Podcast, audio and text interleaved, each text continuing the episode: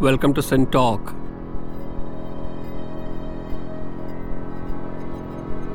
The SynTalkers around the table today discuss the repetitions and compositions.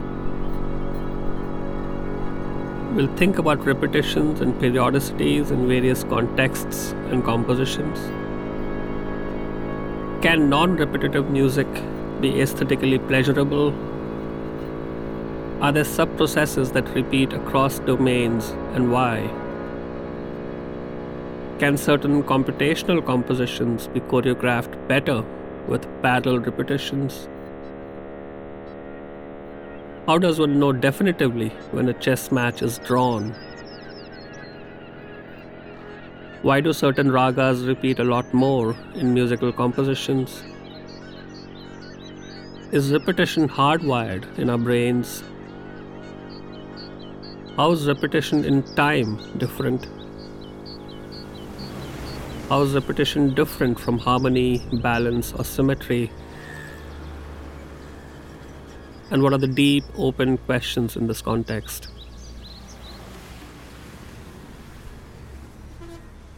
We are pleased and privileged to have three SynTalkers with us here today. Dr. Arkadev Chattopadhyay, he is a theoretical computer scientist based in TIFR Mumbai. His area of work is primarily complexity theory. Professor Partho Datta. He teaches in the Department of Arts and Aesthetics in JNU New Delhi. He works primarily in music studies and dabbles in urban planning and urban history. And Dr. Anand Vaidya. Is professor of philosophy and director of Center for Comparative Philosophy at San Jose State University in California. His area of interest is philosophy of mind and logic and epistemology. So, uh, Anand, why don't we set the ball rolling with you with what the word repetitions means to you um, and to the given your training and your work perhaps from a philosophical standpoint. And if one were to ask the question, both at a phenomenological level, what we see in the world and how things manifest and things tend to repeat or recur or have a certain kind of periodicity, does it also imply something about the ontology of the world and how things might be? Is there a reason why things tend to be repetitive in the manifest world? And does it say anything at all about, to the extent that such a claim can be made, it say anything at all about the ontology of the world? Okay, thank you. Um, those are a lot of questions, but yeah. uh, I do think it's important to begin with defining our terms, at least in a way that allows us to proceed from there by correcting the definitions or looking at them from different angles. Sure. So for me, repetition primarily has to do first with the distinction that is well known in multiple fields between types and tokens. Mm-hmm. So we would think of the type, the number two, and we can think of tokens of it in the number 22. There are two tokens of two and 22. So, this distinction is important because we can now talk about repetitions. We can say that a repetition is when there is a type of which at one temporal interval a token is instantiated, and that at another temporal interval the same token of that type is instantiated. That's a repetition of the type in virtue of multiple tokens of that type over temporal intervals. So I like that definition of repetition. Uh, I think it helps us just capture two facets one is the type level and one is the token level. And I think what's also important about this that touches more on issues in philosophy of mind. Could there be occasions when there's only one token of a type? There can be occasions when there's one token of a type, but then I question whether or not there can be a repetition. Yeah. Right. So there's and that can be subtly unpacked in a couple of ways. It's it's very important to recognize that. So we might say that the repetition never actually occurs, although one token of the type has been instantiated but it must be in principle possible for another token of that type to be instantiated. Were it to be impossible for another token of that type to be instantiated, then I wouldn't say that a repetition is permissible in that class, but nor would I say that there's actually a class there because there's nothing, there's no more tokens of the type. Yeah. Yeah. And then there's also a mental component to this that's important. And I think this touches on the other part of where you were going uh, in terms of its relationship to our mind and reality. So there's recognition, mm-hmm. very important. So for me to have another token of a type as a repetition, you might think in some sense that requires for me to recognize it as another token of that type. Yeah, And that- it's at that- least the second occurrence in your Right. mind. And also just the general idea of there being recognitional capacities of the human mind that allow us to say that there is a repetition occurring, right? And is that is that repetition of identity or similarity alone? Does so I think trick? it's mostly a repetition of um, similarity. And I think this is actually perhaps one of the most oldest questions in philosophy, both in the ancient Greek tradition and the ancient Indian tradition. There are various discussions of this sort of problem. It can be cut up in multiple different ways, but you're right. There is basically this sort of sense of recognizing something in virtue of which you could say that it's a repetition as opposed to a novel occurrence. And that repetition, in part, is related to the fact that you are capturing a similarity relation.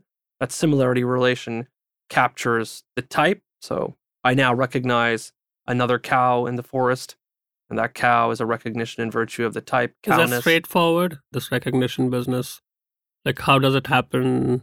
No, I think there are probably multiple theories, both in cognitive science and in the philosophy of Indian and Greek cultures, that discusses how recognition occurs in the mind and what is really being done in recognition. But um, but it seems to be important for that other part of the question you're asking, which has to do with the relationship between us and the world and the reality of repetition, right? So are these self-imposed through the mind, or are we picking up on objective features of the world? that question is related in part to what you think your theory of recognition is. Interesting. Or could they? Why don't we jump to your world? And um, I don't know whether the mind comes in at all, but to the extent that you think of processes, algorithms, compositions of different kinds of functions, and so on, the kind of things that you deal with in your world. Uh, what's what's the valence that the word repetition takes in your context, and uh, what are what are one of the deep ideas there, and we'll see how we link it up with the others. So there are uh, various ways that repetitions, the notion of repetition, uh, comes in computer science hmm and also discrete mathematics, which are sort of very intimately connected. Computer science, particularly theoretical computer science and discrete mathematics, and repetitions. This notion occurs. Uh, I, I will not try to define it precisely. I'll try to keep it loose Sure. and uh, still see how much sense we can make. So, because you know, Anand spoke about recognition, this was not in the order in which I was thinking of saying, but you know, there's a little change in my plans. So, let's try to understand the problem or the difficulty of recognizing repetitions by machines. right. Computers are machines, right? So, let's take a simple example. The simplest machine that one can think of in computer science lingo is called a finite state machine, which is you have a finite fixed memory. Okay. And uh, you're being given a long string, and you have to recognize if the string has a certain pattern. Right. Since we are talking about repetitions, let me say the very dumb thing, which is suppose my alphabet is composed of two symbols, 0 and 1, and I want to see if the string is just a repetition of all ones. No zero ever occurred. This can be done very easily by a finite state machine because you know the machine has a state of having seen only one so far and another state of saying no no I saw a zero. And if you just keep pumping in once, it'll stay in that state, looping back, reading one symbol at a time, looping back.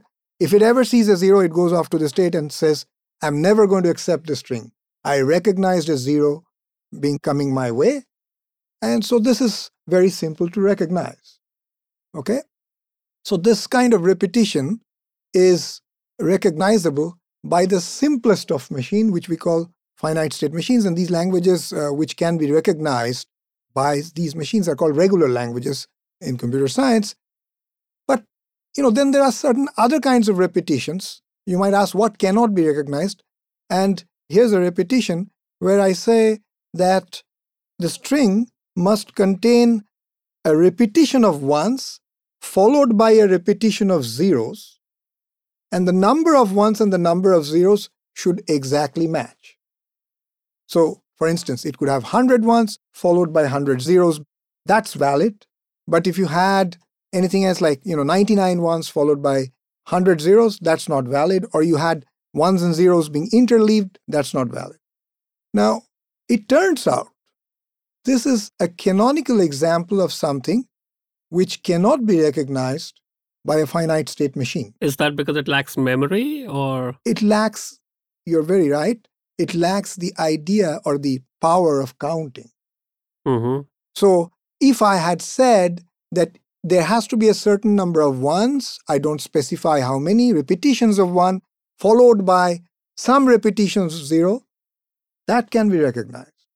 But if you want to say, I would like to have the number of ones that occur and the number of zeros that occur must exactly match, then this machine, with a finite number of states, where the number of states, the memory states in the machine, is independent of the length of the string, this cannot be recognized. Why?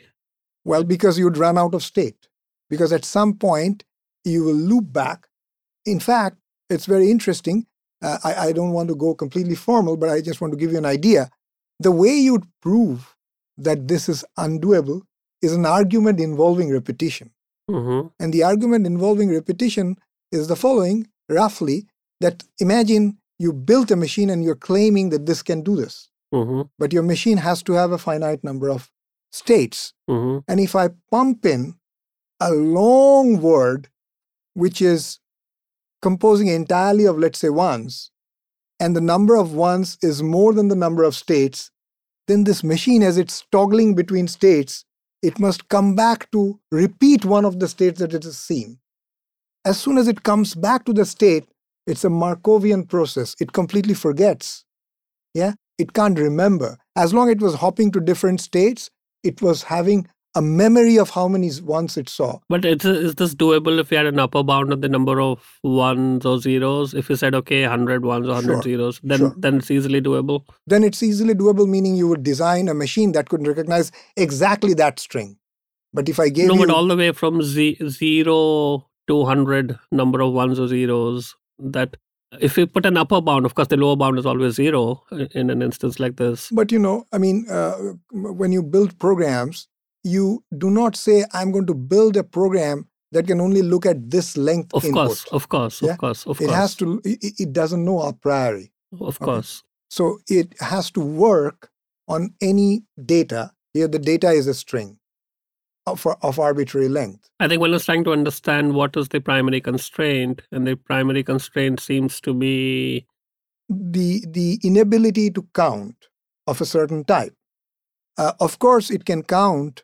Uh, you know, if I were to say, um, you know, I should have an odd number of ones and an even number of zeros in the string, this can be done. I'm not telling you how long my word is going to be.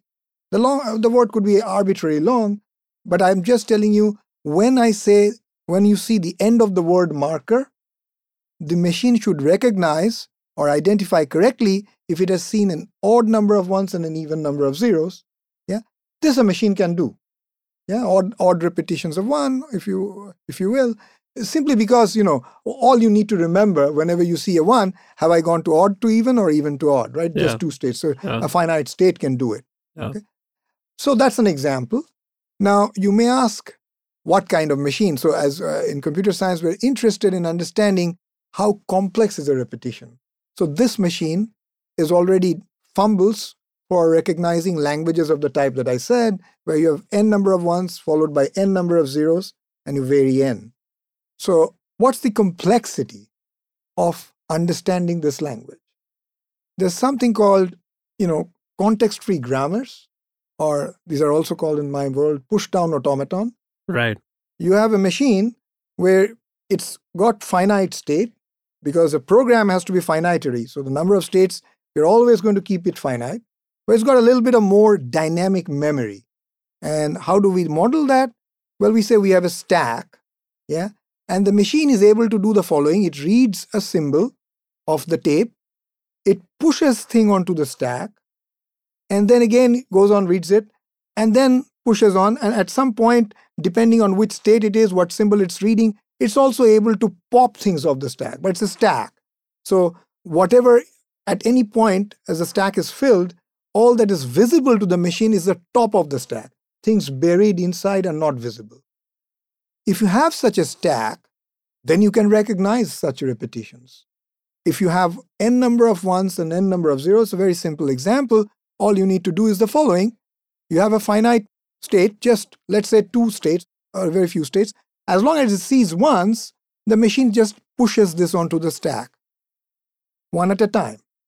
Then the first zero that it sees, well, it starts now popping off. Yeah. Yeah, from the stack, and it can keep doing this. And if it sees the zero and it's still continuing to see the zero, but it's already hit the bottom of the stack, it knows, well, then the number of ones must have been not adequate. It must have been less than the number of zeros. Or if it pops off and the zeros have ended, the end of word marker has come, and it still sees a one left at the stack, then it understands, well, the number of zeros were fewer than the number of ones. So having available uh, this uh, stack makes it very handy to understand these repetitions. My last point in this round is let's now take a third repetition, which is if I say, let's say I augment my alphabet with 0, 1, and 2. The symbols are now 0, 1, and 2. I treat them as symbols. And now I want to say I should have repetitions of 0, n, where n varies as before, then 1s, and then 2s, each of them same number. Now, if you think about it, there seems no way now to use even a stack to do this. Right. Yeah. Because if you pop it off, then everything is gone. How do you now count the twos? You can't have two stacks. Well, very good question. If you have two stacks, then it's the same as the power of what we call Turing machines Mm. or full fledged computing. Mm. Okay. Uh, I'm sure Anand would recognize this. Uh, uh, Turing, we uh, call him a computer scientist. You know, Turing was a really a genius spread across the spectrum. Anand calls him a philosopher. Anand calls him a philosopher. You know, the- Biologists him a a biologist. biologist. He wrote a book on uh, simplifying the understanding of the theory of relativity, which had come out just at the time. So physicists would call him a theoretical physicist. So he was a veritable genius. And anyway, so he invented this Turing machine, which is what is our computational model today. We theoretical computer scientists believe that the Turing machine is the ultimate model of physically realizable computation, computation that is anchored in the laws of physics. We believe anything that's doable there can be done by Turing machine and vice versa. Okay, so the two stack thing you could augment it. It is a non-trivial theorem to show that a two stack machine and a Turing machine have same power. Interesting. In a two stack machine and therefore in a Turing machine, you can recognize such repetitions. So what I wanted to say is this simple word repetition of different types takes you to different and the effort to understand recognize those repetitions takes you from the simplest model of computing namely regular languages then to context free languages and then all the way to turing recognizable language And this is just with three symbols. just wow. for, uh, just for three symbols Yeah, it's three crazy. kinds of repetition Crazy. and interestingly the proof the argument to show that the repetition of the second kind which is 0 to the n 1 to the n or 1 to the n 0 to the n yeah languages of this kind why is it not doable by you know a, a one stack machine push down automaton? In theoretical computer science uh, you know much uh, inspired by mathematicians we like to prove things. And the proof the argument why is it what is it that it's not able to do will again boil down to an argument of repetition. Hmm. if you have time we'll come back to it this argument is called the pigeonhole principle We'll get back to that. we'll get back to that it's a, it's a very simple idea of repetition Yeah. Yeah. so it's sort of interesting that you know it's repetitions that we're trying to understand and we are trying to and Especially pigeonhole principle is so fundamental. It's so amazing fundamental, how it can so be involved. fundamental i think Why don't we travel to the world of music? Uh, yes, which, I know. Which, I which was Barto wondering is how somewhat, to. You don't need to link it to pigeonhole principle, but why? Wh- wh- What's the idea of repetition there? And of course, the word composition lives in your world. Um, yes, I was just thinking. I was just trying to think about it because uh, do we use the term repetition in music at all? We'll probably use rhythm and maybe it's yes, some kind exactly. of a That's what I'm saying. We are going to use patterns or rhythm. Uh, so we don't use the term repetition, and very simply, you need to repeat because otherwise you will just forget. Because you know simply that you uh, in say a, a musical phrase uh, which occurs over time it's uh, happening through time. So it's a temporal process. And then if you keep on listening to it then you know it just after a point there'll be no pattern at all. So you need to come back. And this had been structured in all kinds of musics. I mean both say south asian music or indian music particularly and certainly in western music in western classical music where the structure of the composition is very strongly related to say theme and variation or you have the leitmotif or you have the rondo. In the indian raga system you have the opening phrase or what we call the first part of the composition which is the mukhra which is that you keep on coming back again and again. Or you can even think of the tonic the sa which is so fundamental uh, it it's constantly being referred to. So there you move away from sa then you come back again you know. So Why do you come back to sa? that is the interesting thing. It depends. In other kinds of music you don't. I mean in the western classical tradition you don't. You can change keys actually. Hmm. but in in the hindustani tradition sa is seen as the the fixed point yes. Yeah. it is seen as the fixed point you move either you you establish it then you move away and then you come back again it's constantly being being referred to and sometimes in ragas And you, this is just some kind of musical convention, or like what's the what's the no, I don't think so. It is, of course, it's convention. I mean, that's how you learn it. But there is some kind of underlying idea about it, which is that first of all, the sa is not fixed. It's any note can be the sa when you start singing in Hindustani tradition. Right. And usually, if you hear Hindustani musicians talking about it, I say Hindustani musicians because I don't know much about the Carnatic music practice, Sure. but I think it could, it won't be very different. And the whole idea is that uh, Sa helps you to charge your inner consciousness. There's some kind of meditative idea that you dwell on the note, and once that's charged, it resonates, and then you know you bring out your variations. So, so it's a kind of consciousness raising uh, exercise. You know, it's if if I won't use the word exercise really, that would be putting it a bit crudely, but that's how it is. So you have musicians who will tell you that you know my ustad made me uh, sort of practice the sa for two years, even before he taught me a single composition. Because if you don't get it right, then you just can't sing anything, right? But uh, that's of course the ideal state. It's kind of, uh, but there is a larger, uh, the larger principle I think is Is there such a thing as non-repetitive music? I don't know about it because if I say that if it becomes non repetitive music, then what it would be is that you would have discrete acoustical events, Yeah. right? In that In case, in it won't be that it- music. It's not a composition. Yeah, it eh, well, you know, in Hindustani music, we don't have a Com- composition yeah, like that. But yeah, I, what I'm saying, then it won't be music. You know, you have discrete. So what people would So what is music? Well, that's a difficult question to answer. But well, it's like this. If you think, think of it, various kinds. If you think of it uh, in temporal terms, then it's really about uh, the manifestation of uh, you know its time uh, sort of eventuating. You know, in some senses, there is a kind of logic in which it comes to fruition, right? There's some kind of resolution. Yes, yes. So that that is what really music would be, you know, in in some senses. So it is certainly very strongly tied to temporality, but that's not the only way to study it. I mean, it's kind, you know, people now even talk about space in music and so on and so forth. But that's a bit it's different. But there is a aesthetic principle which is, uh, which is uh, puzzling. It puzzles people, but musicians talk about it all the time. That uh, the return uh, to a phrase or a note or a theme uh, the second time round it happens the third time round it happens makes it more pleasurable right and that is something uh, is absolutely germane to uh, to to music certainly you probably don't think of this, Anand. Why do you think this happens?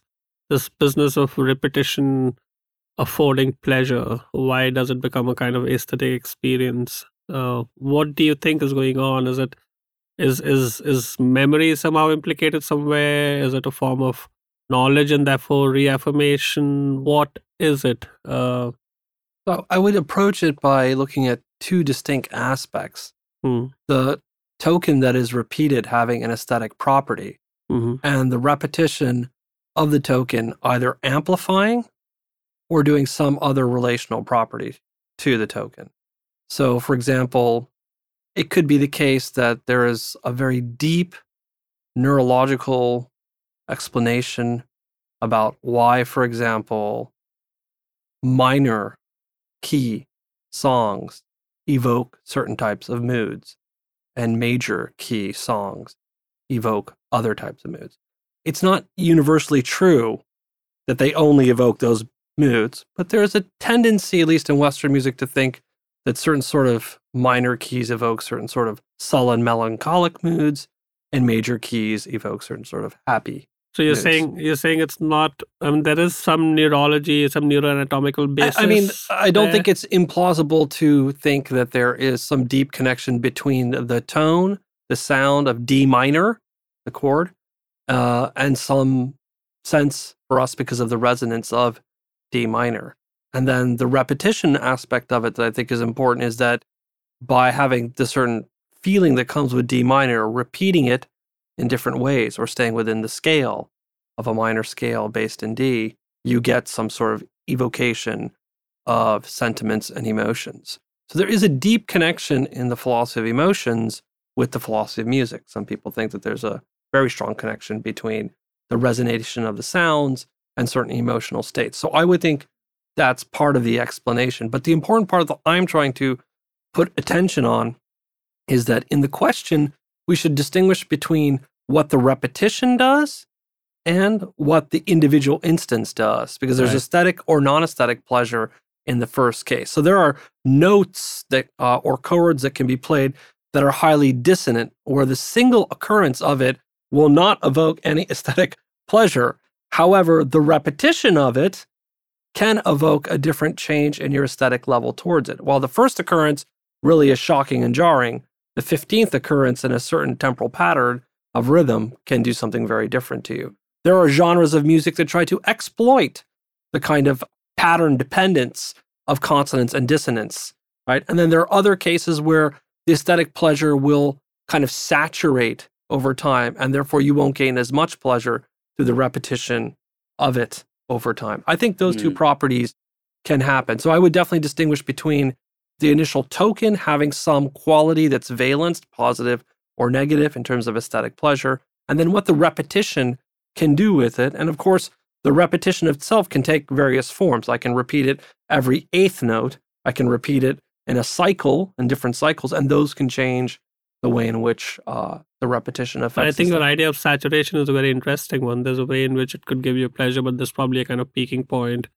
Right. And so I- think we should explore that in a very general thing. Like we already know from studying economics that there are lots of things that occur with Yeah. saturation effects. But diminishing returns, as they call it. I'm, well, sure, Yeah. but but in, in general, the, the example I use in class a lot, which is very nice, is ice cream. yeah. I mean, you might love chocolate ice cream, but after the millionth lick, I'm not sure it's in the same temporal period Yeah. doing the same thing for you. I think Yeah. it's the third lick which is the best. After that, it goes downhill. In terms of saturation, I would be interested to know because in music, this is the thing that you know you listen to, say, a composition or a raga, hmm and uh, it's the same rag. Uh, you listen to it a hundred times, it's still not saturated. But does it hold for all ragas? Uh, well, I mean, yes, in some senses. And first of all, you know, uh, of course, some of the responses are conditioned, you know, because so we know so and so. Uh, so Anand talked about, you know, that a key, a minor key means, say, sadness or something. I mean, we know we can make an argument that this is something which has come from some kind of, well, cultural attitudes to that kind of sound. So we know ragas have moods, So there's a for learned instance, right? cultural aspect as opposed to there's a cultural aspect and uh, but behind that is a so for instance we can ask this question that you know is any combination of notes a rag it could be theoretically but no the argument would be that does that combination of notes produce a mood right Uh, if it does, So why aren't there an infinite number of ragas? so the point is then that the what determines the mood is then of course raga is more than just producing a mood there are accents You're already and- talking about pigeonhole principle. yes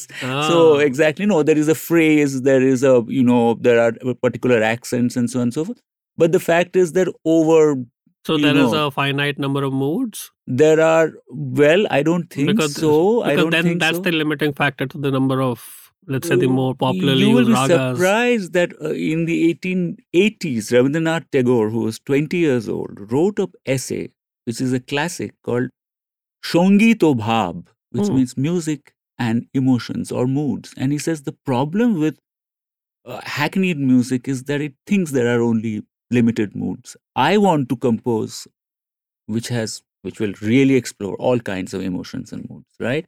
So music gives me that possibility to do it. But But is there, do you think huh. there's a kind of mapping uh, between, I don't know, a number of basic moods and emotions and the number of somewhat compound things and ragas which map a little bit more directly? And yeah so, on? so we have what we call the sandhi prakash rags which are you know between the morning and the evening and whatever yeah, or, or evening and night and so on and so forth so the more complex ragas are actually there because then you can show a range of uh, moods there you know because it's gray it's really gray area it still follows some convention but it's kind of uh, it's definitely there but the puzzle how, is how, this how uh, many ragas are there? And let's say in, in Hindustani music. I'm sure there there would be what about maybe 200 ragas but maybe 50 are sung i think you know really but theoretically the numbers are infinite you know i mean But uh, which is why uh, in the living real world there Hmm. isn't an infinite number of ragas. You could come up with anything. yeah and also But- ragas fade you know so i will you know if you look at the ragamala paintings we have mentions of ragas nobody remembers what these ragas are and this the ragas what, three, four hundred years ago. yeah three four hundred years ago and the ragas that we sing today we are not very sure the they have the same notes as the one which were mentioned two three hundred No, I think years a lot of people talk about this in film theory. The Hmm. things, the kind of things that would produce pathos in the late 19th century are like weird now. You don't feel anything yes exactly look at them. yes That's yes yes so yeah. There is a kind of there's a kind of embeddedness or grounding to the times or whatever, which is Mm. interesting.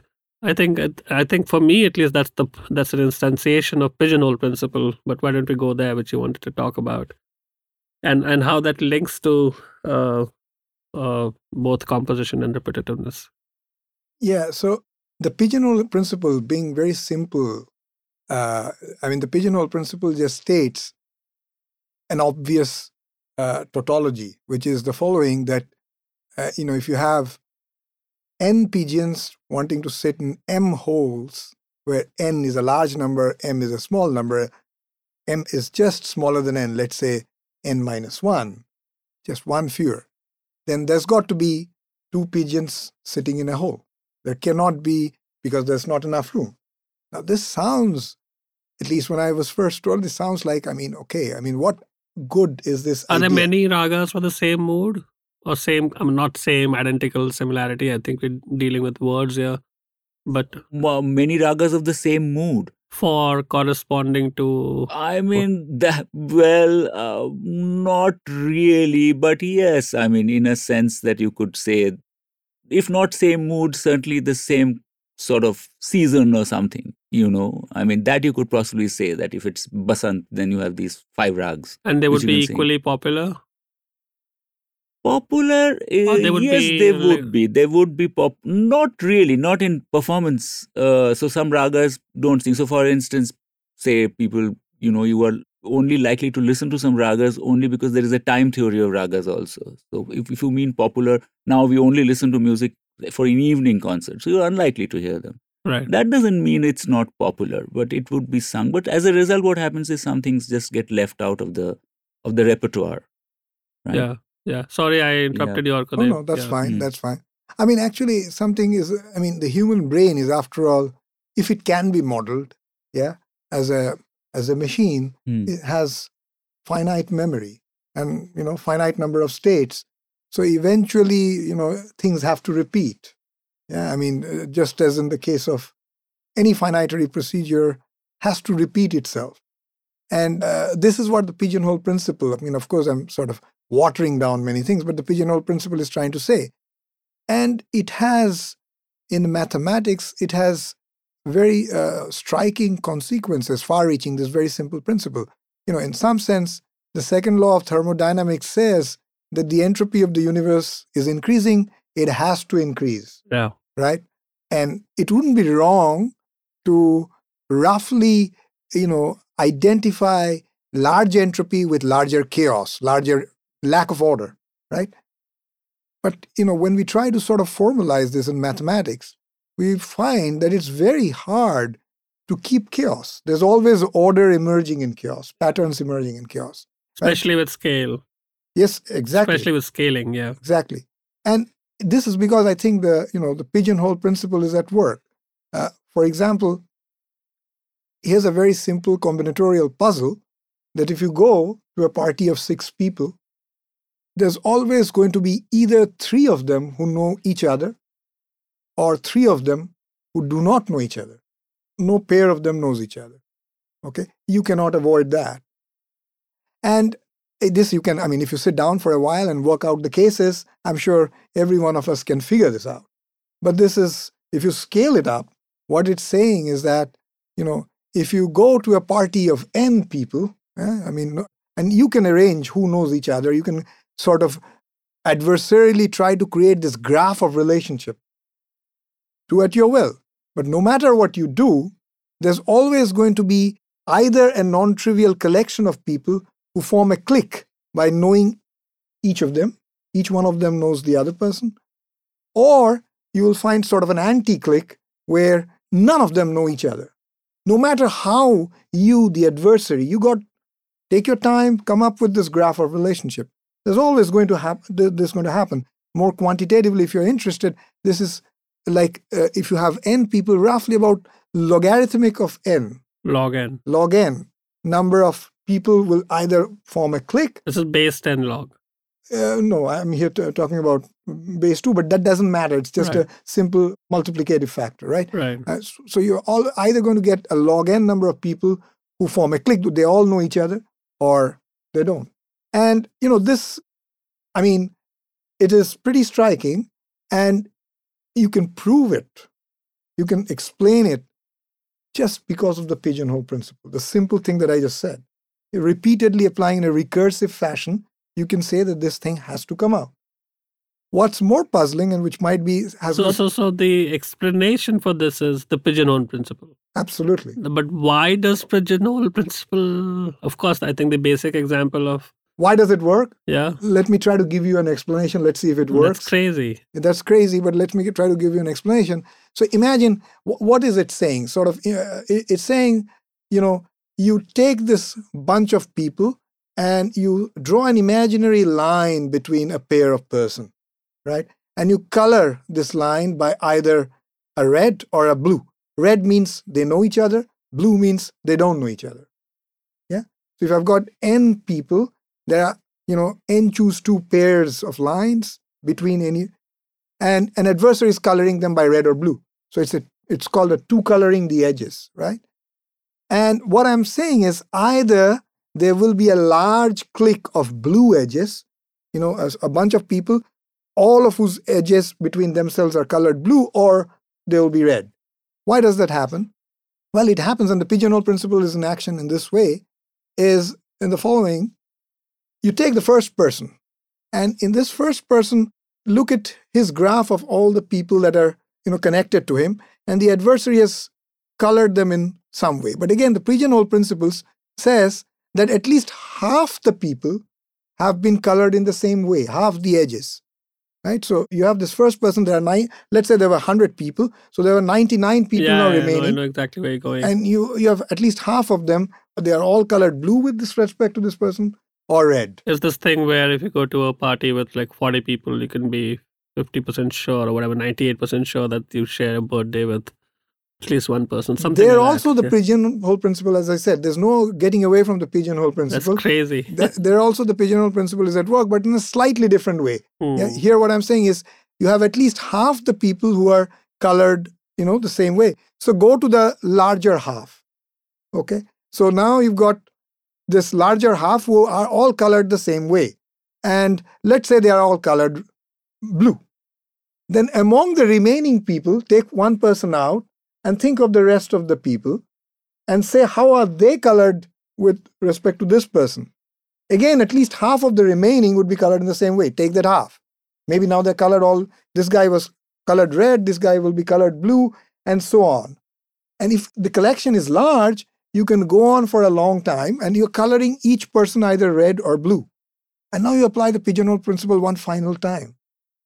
Of these people, at least half of them must be colored the same way, Yeah. right? So take that set of people, and now if you think out what happened, let's say they all are colored blue. That means they all of these people don't know each other. Either they're all known or all unknown. no, if it was colored blue, then they will all they'll know known each other. not known each other. Yeah. I said red.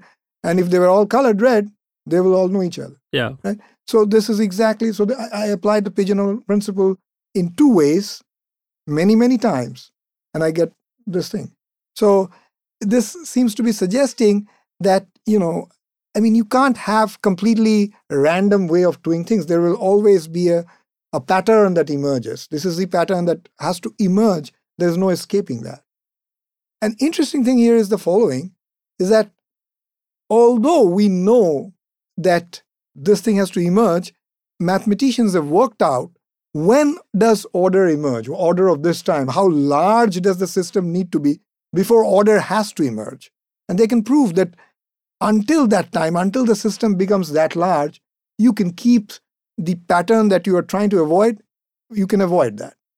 But if you want to find a procedure to avoid this, it's very difficult. One of the deepest series of problems in mathematics is called explicit constructions, which are basically trying to create things which are repetition free. And although we know until you hit a certain scale, you can keep things repetition free, we just don't know how to do it. Yeah. And you know, all sorts of deep mysteries is going on around here. Sort of Does this depend on the type of domain? Um, well, it certainly depends on the type of pattern that you're trying to avoid. Yeah, but you know these are called uh, Ramsey graphs. Frank Plumpton Ramsey was a logician who toyed with these things, and these are called Ramsey graphs. And you want to sort of create these graphs which do not have a large clique or an anti-clique, and it seems very difficult. Although you know by an existential argument that such things ought to exist until the graph becomes too large then of course you can't avoid it. What do you think is going on, Anand? Like this pigeonhole principle, does it say anything? Like, is there anything ontological here? Um, so one thought I had that was coming up over and over again is I think we should clarify the distinction between repetition and pattern. Hmm. And we should probably consider the relationship between pattern and order. So I think maybe some of the suggestions that were being made speak to the fact that we can't escape a certain type of order reemerging. Um, I'm not sure what the relationship is, though, between a pattern and an order, unless, of course, something's being a pattern. Is it being ordered?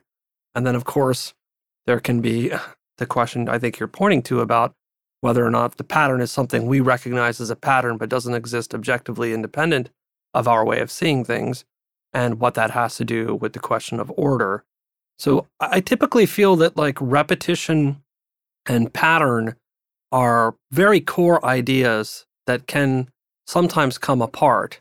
Like it seems to me like if X is a pattern, then X is a repetition, and the other conditional, if X is a repetition, then there must be a pattern, are two questions that we should be looking to carefully cut apart.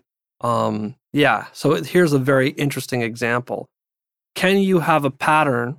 Going back to actually to the very first question you asked me, can you have a pattern in a single instance of something you're looking at, for example, but that token as a type never occurs again or could not occur again, right? So, what is it to recognize something as a pattern might require that that pattern has an internal structure that occurs once and then occurs again, such that it becomes a pattern in virtue of its repetition. Or how does one know that a pattern is singular?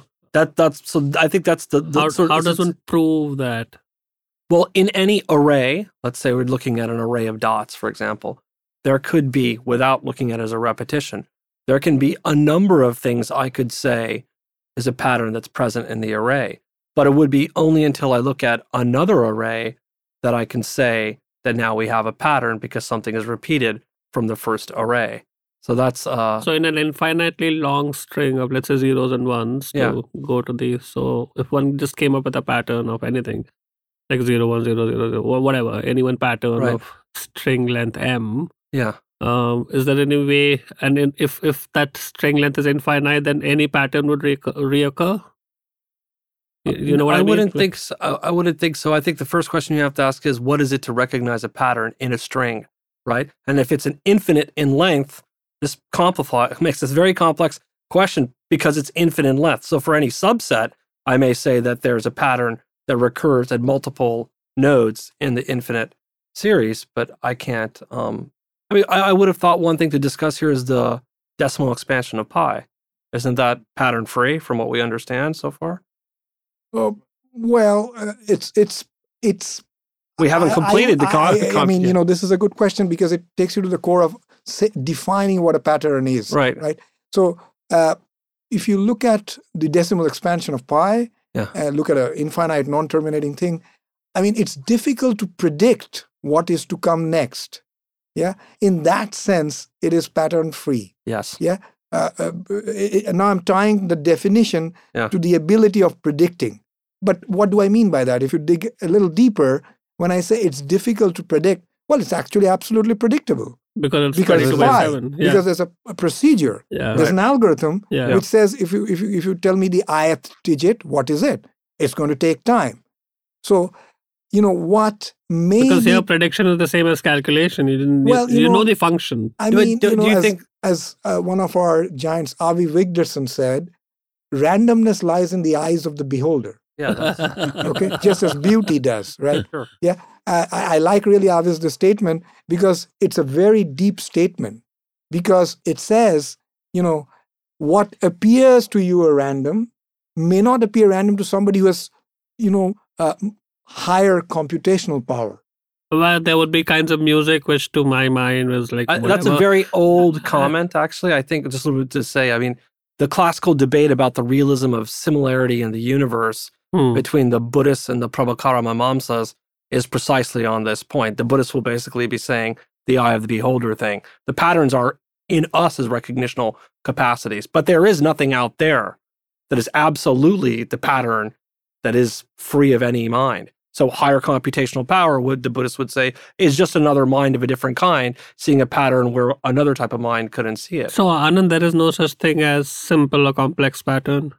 No, I the, think the things which would have take more cognitive load, more compute, or whatever, so more the- complex functions. The issue here is is not that those properties don't exist as ways of grading different minds. It's that saying that independent of a mind, the eye of the beholder comment, you don't have this issue of what is the objective cognitive load, for example, or what is objectively more complex. So other theorists in the ancient Indian philosopher would deny that and say that similarity is an absolute category in reality and similarities under which patterns are to be understood and which repetitions are we see it as a pattern because it was the second token of something that occurred before and it was similar to the first token under a given type. But there are deeper kinds of similarity, uh, like analogical ones, or which is like not looking at a cow and saying, "Okay, this looks like this other cow I saw three years ago." sure, but but, but- anal- analogies are also done on the fact that there's a similarity relation, Of course, of course, which we analogically reason. I think you meant that there's a different kind of similarity relation involved in those cases yes. than in, for example, perceptual pattern. I think that's. I don't know if they're deeper in any sense, but maybe there is but something but to be you there. you would call the ability to, I don't know if using the word recognize is right, but the ability to have knowledge of similarity as being a different faculty altogether.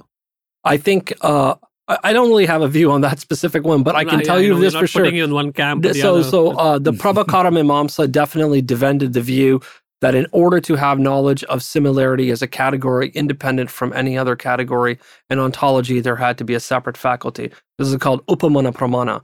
Upamana is the faculty for knowing comparison, fundamental similarity in the world, and they theorized that. The Buddhists strongly disagreed with them. The Nyaya Vaisheshikas agreed with the Prabhakara Mimamsa to a certain degree. So what would the Buddhists say? The Buddhists would hold the the sort of eye of the beholder thing that our minds come along with certain sort of things that we are sort of inherently sort of classifying in virtue of.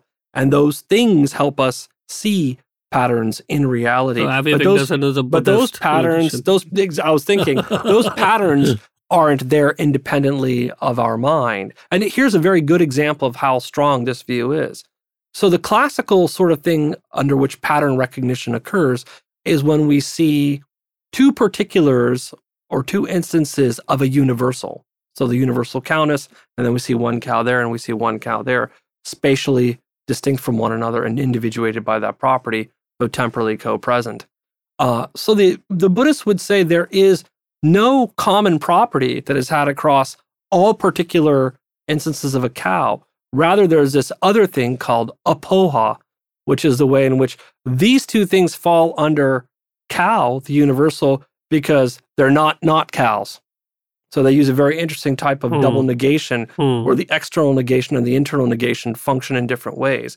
And what they're saying Well, is so that many things are not not cows. that's right. But the So things, that's, but but you're now under an infinite set. So many but remember here not not cow is has to be understood in a very specific way because not not in classical negation is just going to be the same as p not not p is the same as p and uh not not cow is not saying the same as not not p therefore p Yeah. because that's classical negation in both cases so i think it's, it's, it's very interesting what the apoha theory is but there is a very important connection to the question of similarity and pattern recognition so they but many buddhists would say the pattern recognition of the second instance of a cow as falling under the type cowness, given the first instance you saw, is not to show that there's any objective similarity or universals out there in the external world. Rather, it's a classifying tendency of us to put things under one thing because they're not not different. Hmm. Yeah, that's the idea. Very technical to figure out exactly what they mean. But the other schools will go the other way. They will say, hey, there's something out there called cowness, and we are picking up It's a bit fuzzy. It's not so deterministic. you so you could use a fuzzy logic to model it um, but actually what most people who work on this specific theory have realized is that the buddhists aren't really making a mathematical slash logical claim Yeah. they're actually making something about the cognitive understanding of how the mind works in terms of grouping things so keep one thing in mind that could be very useful here is that we tend to learn by seeing things not all at once but over time Hmm. and what we see, our mind has to operate on in the first instance and the second instance. And therefore, it kind of is funneling forward. Then what you might learn after seeing A, B, and C in one order might be different from what he learns by seeing C, B, and A, the same set in a different order. This insight can help you see that maybe what they're talking about is more of a cognitive theory of what it is to track a universal and not a realist one under which you're picking up on something that's objectively real. So in some cases, what we're sort of getting at when we talk about this idea of similarity is whether or not it's an objective feature in the world and how much of our minds import into the tracking of something being similar. Where do you stand on this? Like to the extent So I definitely do have a view on this. I take very seriously uh, a dictum from actually not an Indian philosopher, but a very famous uh, Western philosopher named Immanuel Kant. Hmm. So Kant had a very interesting theory under which all objects to be an object for us requires that it satisfies two properties. It is spatially and temporally horizoned. So our outer experience is always temporally and spatially horizoned, and all our inner experience is temporally horizoned. Therefore, it follows that we have no conception of what an object is for us as human beings that isn't in space and time. So I think that basically whatever patterns are the patterns we pick up on, they will have a fundamental property for which we cannot talk about them being real in any sense for us other than that they're in space and time. That's like the limit of our capacity to understand what it is for something to be an object such that it could be repeated spatially and temporally in any sense. So I definitely think that. So the pure objective realist would say there are real objective repetitions in the world independent of our spatially and temporally understanding them Yeah. because our mind does that to everything. Uh, I would fall more on the Kantian side of saying we really can't understand the question of what it is for anything to be an object such that it could be repeated in the universe in some way without it being spatially and temporal for us. So I fall a little bit on that side. Where would you put music in this? Like, is So, there yeah, it would, was would there be would there be such a thing as are there musical compositions in nature independent of like human beings and so on? You know what I mean? Uh, well, that is there, but I was just to come back to the question of pattern and rhythm. It's very interesting that literary critics have actually written about it. You know, Mhm. the most famous one is, uh, you know, the novelist E.M. Forster wrote a book called The Aspects of the Novel. And One of his chapters is called, you know, pattern and rhythm, and it's of course much more subjective. And he looks at, you know, because the novel is an example of modern uh, subjectivities, you know, where you look at individual consciousness, you know, and so he makes the argument that pattern can be boring, but rhythm can be interesting. And the example he gives is from Proust, you know, his great novel, you know. Yeah, remembrances And of things then he says, uh, and it's interesting, the examples are about music, right? And uh, the so the in Proust's great novel there is this thing about a sonata constantly recurring, right? And he says this is a very subtle use of there is an underlying rhythm, right? Uh, and then he gives examples from other kinds of novels, which says that you know they use they that, that's not rhythm; it's kind of pattern. It's sort of mechanical. Now the question is, What's what the it- difference? so that is the thing. It doesn't quite clarify. It's sort of subjective, but I think you can make a sense of it. I'll Hmm. tell you. It's very interesting because you- we have to, when you think about, say, the raga, right? It has five notes. It's repeated. We Mhm. hear it a hundred times. We still like it. But why do we like it? What is is what is the underlying rhythm? To use, say, the Forsterian term. The I think the idea here is that uh, theory of the note or the sur is that it's a kind of space and the way you determine the raga is how you accent that note Uh-huh. right uh, that is what will make a raga a raga and it's like uh, when we speak uh, when we uh, utter a word it depends upon how we accent the word. Suppose i say i hate you or i say i actually hate you or something. It, the same word can mean different things. That's why the raga sung again and again will can sound different right? Yeah. so uh, so there is an underlying uh, rhythm here. Some kind this is what maybe Forster would say. There's something which is repeating but the accents are different. So that seems uh, why it still remains it seems as if it's a fresh creation you know every time so that i find quite fascinating and i'm just this also That's very to- interesting. Like I mean, Yeah. like we've been using, we've been speaking for I don't know several decades, all of us, and yeah but we don't get bored of using or articulating words. Like forget music. Like even in- Exactly. in, a manner of just speaking yeah, every day. Yeah, yeah. So uh, music is like that. I mean, if it's by the accent that you can tell. I mean, it's not the notes that make a raga. It's actually the accent to the notes that make a raga. That's why every time a new person or a same person sings it again, a little bit of change of the accent of the same note just changes. It just becomes something. It's almost as if it's a fresh creation. Uh, so that is the uh, the point about it, and you know, and as I said, people have thought about it, and literary critics certainly have done it. And of course, again, with music, of course, it is that in the novel, for instance, for to just come back to Forster, that it's a kind of mnemonic dev- device. Music becomes, you know, it just triggers off things. And take It's a very rhythm- good binding agent. It, it binding just, agent it triggers off things so it's a new kind of experience and remember that even rhythm the tala which is uh, what is it? It's a kind of cycle beat which, Yeah. which just goes on repeating and repeating and repeating.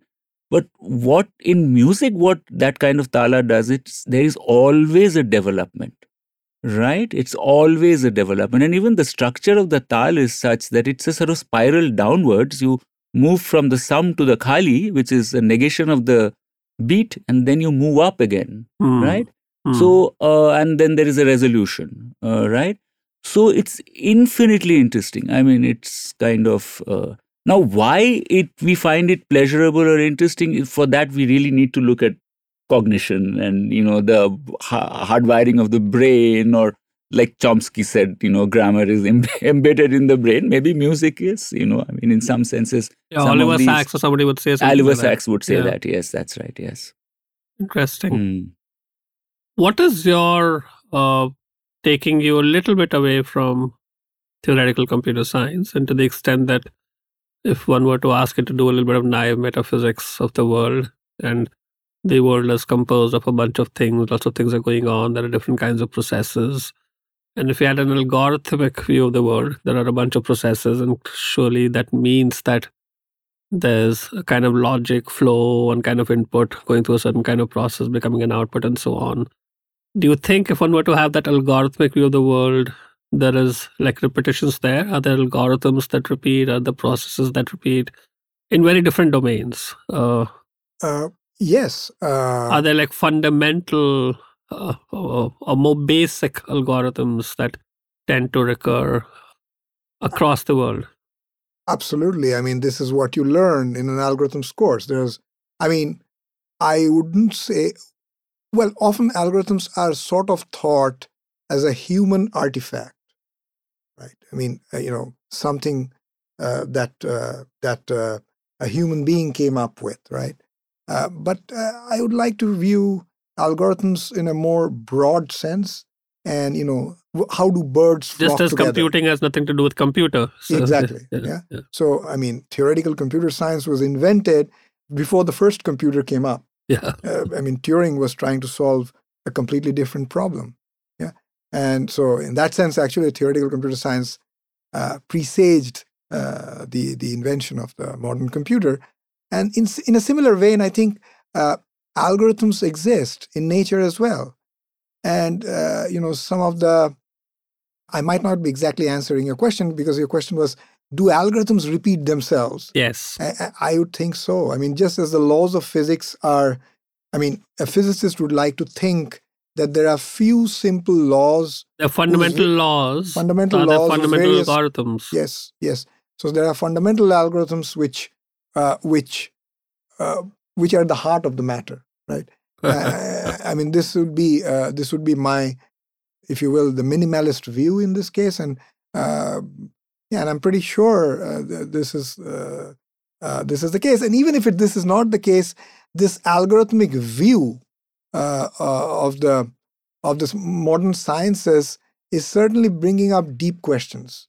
Um, you know, for instance, if our current understanding uh, is complete, at least as far as physics is concerned, like whether quantum mechanics gives um, a satisfactory explanation of the universe, you know, so, and these questions are being sort of fundamentally put to test by the algorithmic view, because often in this analysis, what we are trying, to, we're, what we are seeing is that if quantum mechanics gives a correct description, then there are certain problems which the human mind finds very hard if to solve, and yet nature is solving. How is it solving?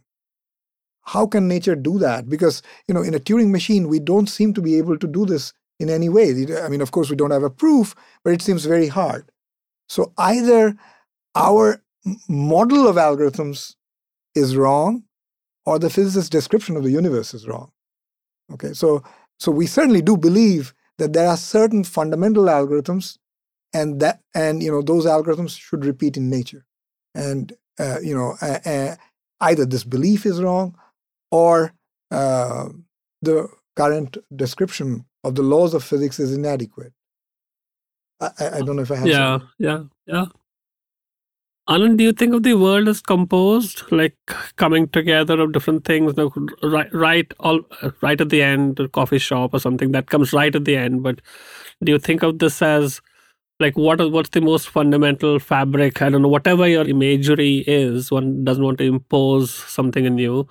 But what's what's if you go all the way down to the turtles or wherever this is, whatever the metaphorical turtle, where does it start? Is it some kind of process? Is it some kind of matter? Is it something like what's going on? Like how how does the world come together? Your take, I'm sure there are like millions of theories. So I tend to be more of a philosopher of mind and an epistemologist and a logician than I am a metaphysician. Yeah. But I definitely have some views here that I've expressed. So I'll give a couple of them. One, uh, I do think that there is a fundamental level. So there are people who That I is work a fundamental level. Yes, I, I work with some people who think that fundamentality is just a relative notion between any two levels of explanation. So you have this asymmetric relation that A is more fundamental than B when uh, facts about A are grounded in facts about B. Yeah. Right? So we can say that there's a grounding explanation of fundamentality, but there is no fundamental level. There are some philosophers who spend their lifetime working on this problem. I think there is a fundamental level. I tend to be a substance person prior to processes. So that is, I Mhm. think there's like some bedrock. hmm Uh, and obviously, this is a problem because I tend to be someone who takes substance in sort of like the general thick sense of, I mean, this is boring, but to be in the sense of solidity. Right. But if you're like a, you know, an it from bit person, yeah. quoting Jonathan Wheeler, John Wheeler, then that's challenged because Yeah. then the fundamental nature seems to be something what- I- information. I know you're saying it challenges it because the information theoretic view is a non-instantiated view. Information can be understood purely mathematically, and as a consequence, there's no substance. If you're saying it comes from bit, it is the solidity sort of view of substance, and bit is the information theoretic. So if you have the John Wheeler view, uh, which a lot of philosophers explore too, that challenges my thing. So I'm I'm pro fundamentality and I'm pro kind of solidity at the base. If you're a non-fundamentality theorist, which thinks there's an infinite levels of related uh, things, and you're also an it from bit theorist. That's the other side of the coin. I and where does to- the first layer For me? your, your, your somewhat solid fundamental Okay, layer where does that come from it So for from me, there. so for me, there is an explanation of that phenomenon, but it's not going to come from where you're thinking of. sure It comes from an epistemic relation, which I think helps us as human beings explain the phenomenon that we live with. So for me, it would be the case that there has to be some kind of awareness of the real world that can explain why we have hallucinations and illusions. So, this idea is very well known in analytic philosophy as the asymmetry between error and truth. Hmm. In order for something to be understood as going wrong, it must be the case that prior you had an understanding of it going correct. Yeah. But it doesn't go the other way around. Truth can happen just fine without error. This is called the asymmetric dependence of error on truth. In Indian philosophy, the Nyaya school articulated this as well. It's called the parasitism of error on truth. And the Nyayikas argued very early on against the Buddhists that in order to understand something as being a hallucination, it must have been the case that you had a veridical truth tracking experience in the world first because we explain hallucinatory experience. I'm seeing the rope as a snake because sometime prior in my life, I was able to recognize ropes and snakes correctly, and then I was able to have an error.